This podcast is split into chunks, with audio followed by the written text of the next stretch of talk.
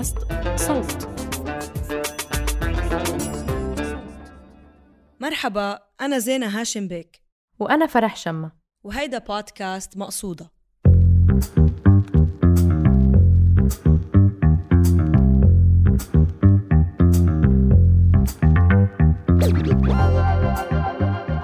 هالبودكاست بيركز على الشعر العربي. بحلقات نقاش رح نقدم لكم قصائد من اختيارنا ونناقشها سوا. أما بحلقات إلقاء فرح تسمعوا قراءة قصائد مختلفة.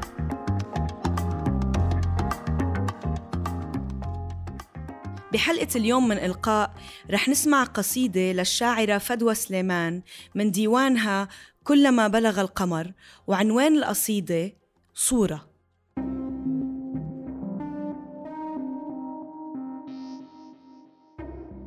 لي قوة الفراشة. وضعف ثور ولي هشاشة الجبال وصلابة خيط العنكبوت ولي ضجيج أرجل النملة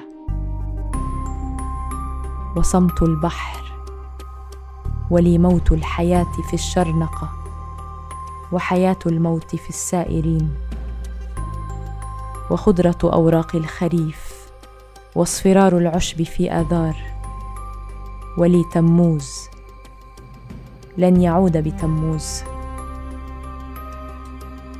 ولي من الأيام لحظة حين يأخذ القلب استراحته الأبدية. لينتهي كل شيء. ليكون لي ما لم يبدأ بعد أو بدأ.